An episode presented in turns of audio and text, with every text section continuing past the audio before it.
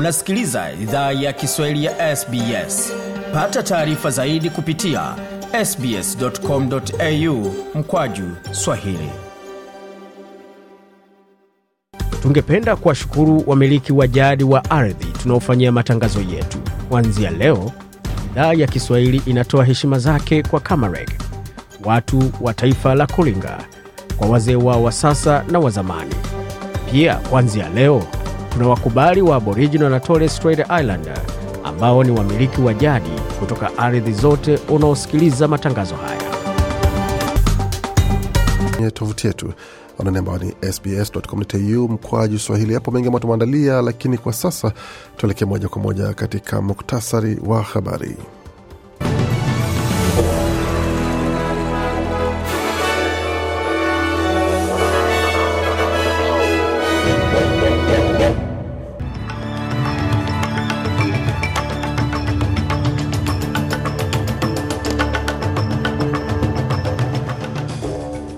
Katika muktasari wa habari asubuhi hii ya leo, serikali ya shirikisho kuharakisha mswada ama marekebisho ya mswada kwa ajili ya kukabiliana na changamoto ya wafungwa wahamiaji ambao wameachiwa huru na mahakama kuu, wakati upinzani ukisema kwamba uko tayari kuunga mkono serikali katika juhudi hiyo, lakini itabidi mswada hiyo iwe imejadiliwa vizuri badala ya kuharakishwa katika dakika za mwisho mwisho. Kutoka hapo moja kwa moja tuelekee katika taarifa zingine ambazo zimejiri, ambapo Ufaransa Ufaransa na Australia zaweka juhudi za kusahihisha mahusiano ama kukarabati mahusiano ambayo yalikuwa yameharibika baada ya serikali ya Morrison ku, ku, kudaiwa kwamba hawakuwa waaminifu wala hawakuwa wakweli katika mahusiano wao katika siku za nyuma na katika masuala mengine ambayo yameibuka ni pamoja na serikali ya shirikisho kuomba wenye madeni wenye madeni ya kijamii hususan kutoka kwa Centrelink wasamehewe kwa sababu ya makosa yaliyofanywa katika hesabu zilizokuwa zimefanywa. Kwa na mengine mengi zaidi, utajiunga nasi pamoja na masuala ya michezo, ambapo vijana wa Australia uh, wachezaji wa kike Matildas walikuwa dimbani pamoja na tenis. Tutakuwa na taarifa hizo pia, lakini kwa sasa moja kwa moja kwa taarifa kamili za habari.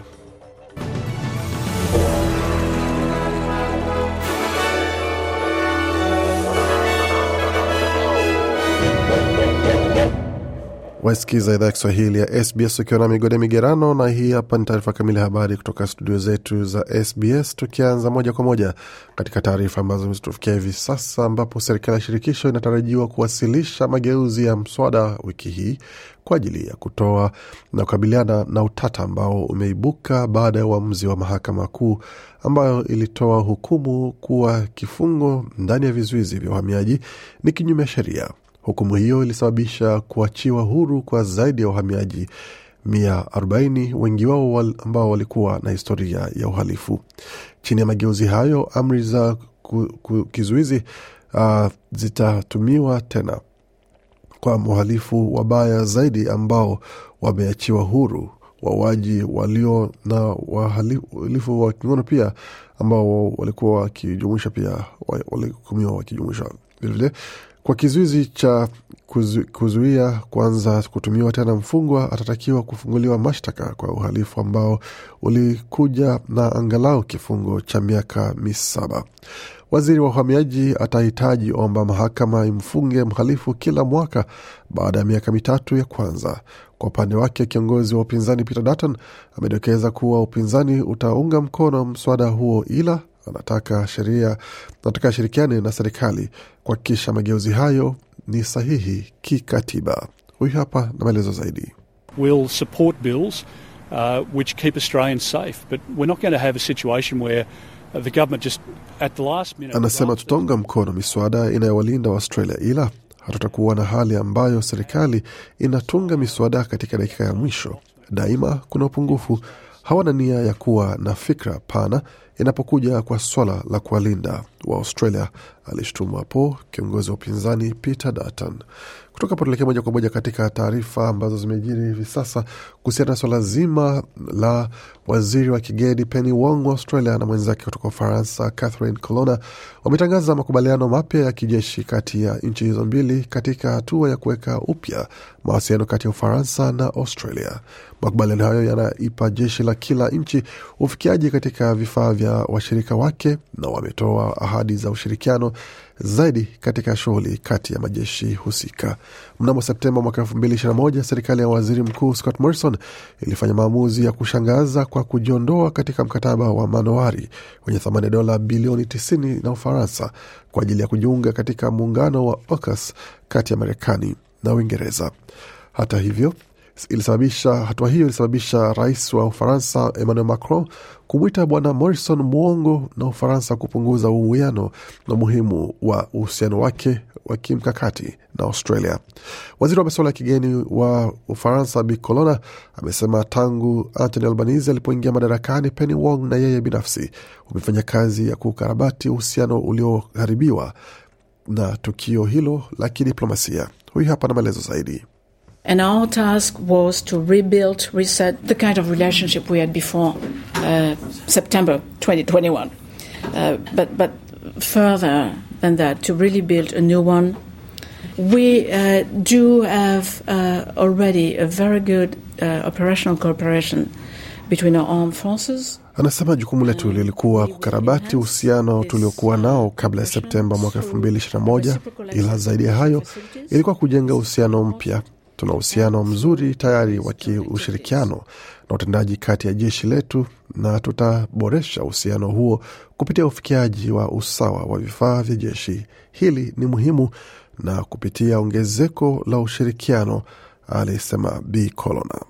Kutoka patulekea moja kwa moja katika kutoka moja kwa moja katika taarifa zingine ikiwemo taarifa kuhusiana na swala zima la madeni ya malipo ya ustawi ambapo waziri wa huduma za jamii Amanda Rishworth amejibu wito kutoka kwa mchambuzi ama mchunguzi wa jumuiya ya madola kuzingatia kusamehe takriban deni laki moja za Centrelink kwa sababu ya hesabu zenye makosa.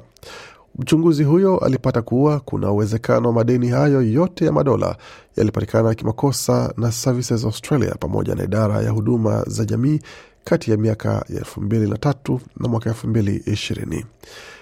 Tatizo hilo imetokea kwa sababu ya mgao mbaya wa, ma, wa, wa mapato, hatua ambayo ilichukuliwa ni kama ilikuwa ni kinyume cha sheria na ilitumiwa katika amri ya huduma za usalama wa kijamii hadi Disemba 7 mwaka elfu mbili ishirini.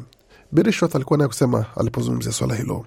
Debts have now been paused uh, that was subject to the calculation from income apportionment. I've also asked very clearly uh, from my department to settle the outstanding legal advice. I'm waiting for that legal advice, uh, but I can assure you, as everyone else, I Waziri Rishworth anasema kwamba madeni kwa sasa yamesitishwa ambayo yalikuwa yenye yamehusiana na maelekezo ya mapato. Nimeomba kwa uwazi pia idara yangu isuluhishe ushauri wa kisheria wa muda mrefu. Nasubiri ushauri huo wa kisheria, ila na kuhakikishia, nataka ona swala hili likisuluhishwa haraka iwezekanavyo.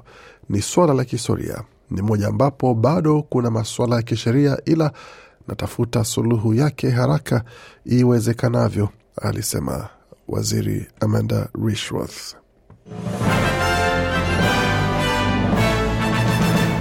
Kutoka hapo tuelekee moja kwa moja katika taarifa za michezo za kimataifa, zitakuja muda mfupi ujao, lakini kwa sasa tuangazie kile ambacho kinajiri katika ulimwengu wa michezo, ambapo aliyekuwa mchezaji nambari moja duniani mchezo, katika mchezo wa tenis Rafael Nadal amesema kwamba anajihisi yuko tayari yuko tayari kurejea kucheza tena baada ya kufanyiwa upasuaji kwa upande wa mguu wake, na anatumai kwamba atajipa muda wa kuweza kucheza iwapo ataonyesha kwamba amerudi katika ubora wake.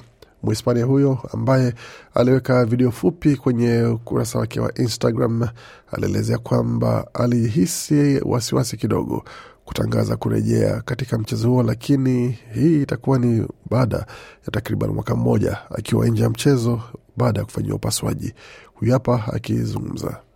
Tengo y he tenido miedo. I have been afraid to announce things because in the end it's a year without competing and it's a hip operation. Amesema nimekuwa na wasiwasi ama uoga kutangaza hili kwa sababu imekuwa takriban mwaka mmoja bila kucheza, bila kushiriki katika mashindano yote. Hii ni baada ya kufanyiwa upasuaji katika eneo la tako. Kwa sasa nilikuwa na wasiwasi mwingi sana, na kitu ambacho ni jeraha ambalo likuwa lanipa wasiwasi, lakini kila kitu pia kiko kwa wakati wake. Mchezaji huyo alipata ushindi wa Grand Slam ishirini na mbili katika mchezo wa tenis zikiwemo za michezo ya wazi ya Australia ambapo alipata ushindi na ni katika michezo hiyo ya Australia ya wazi ya Australia ambapo alipata jeraha hilo kwa jina la hip flexor ambalo limempa matatizo kwa muda mrefu. Atarajiwa kwamba baada ya wiki nane ataweza kurejea tena na ameanza kufanya mazoezi madogo ili kujiweka tayari kushiriki tena katika mchezo huo atakapohisi kwamba yuko tayari. Kutoka hapo moja kwa moja katika masuala ya soka ama kabumbu ukipenda. Mchezaji mshambuliaji wa Australia Caitlin Ford amesema kwamba Australia kwa sasa iko katika kipindi cha kujaribu na kufanya makosa wakati wanaendelea kujitafuta kwa wa sababu ya mageuzi ambayo yanaendelea katika mchezo huo na katika timu yake. Hii inakuja baada ya Matildas kupata kichapo cha magoli tano kwa sufuri kutoka kwa Canada, na ilikuwa ni katika uwanja wa Langford Jumamosi iliyopita tarehe mbili Desemba, na hii itakuwa ni katika mechi yao ya pili. Watakutana tena na Canada hapo kesho katika uwanja wa Vancouver kule Canada. Mwalimu Tony Gustafson alipokea uko- ukosoaji mkubwa sana ukosoaji kwa maamuzi yake ya kuchagua wachezaji ambao wana uzoefu mdogo sana katika kiwango cha mechi za kimataifa kuliko mechi za nyuma. Hata hivyo, Ford amesema kwamba timu yake iko sawa na iko tayari kuweza kufuata maagizo ya mwalimu wao Gustafson wakati anaanza kuboresha mikakati pamoja na kubadilisha mipango yake. Huyu hapa Biford na maelezo zaidi. We're trying to, I guess, trial new things, and that's in a way a new playing style. And we haven't had. Anasema tunajaribu kujaribu vitu vipya na ni aina mpya ya mchezo, na tunafanya kila tuwezavyo kuhakikisha kwamba kila kitu kiko sawa na tunakuwa tayari kwa mashindano. Kwa hiyo tupeni muda, tupeni muda, tunaendelea na maandalizi yetu, na ndivyo anavyosema hapo Bi Kathleen Ford, wasema kwamba wawape muda, bado hali ama jahazi halijazama, watu wawe na uvumilivu.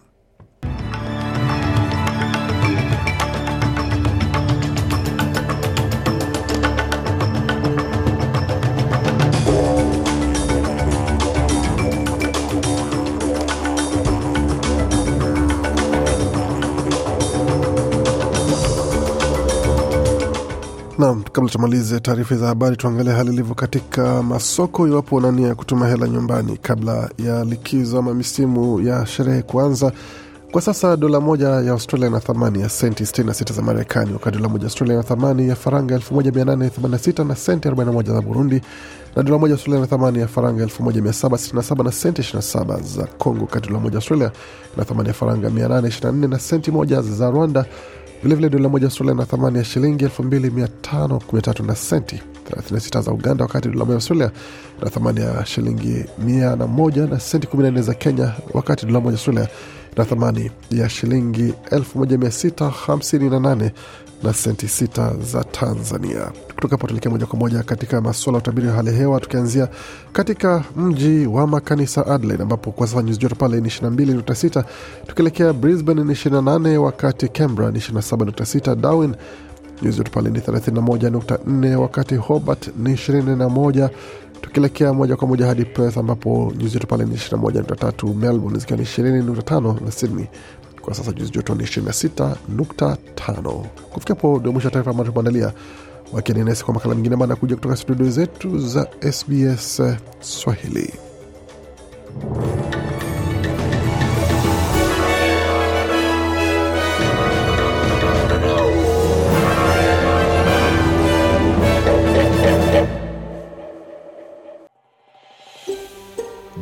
Unataka kusikiliza taarifa zingine kama hizi?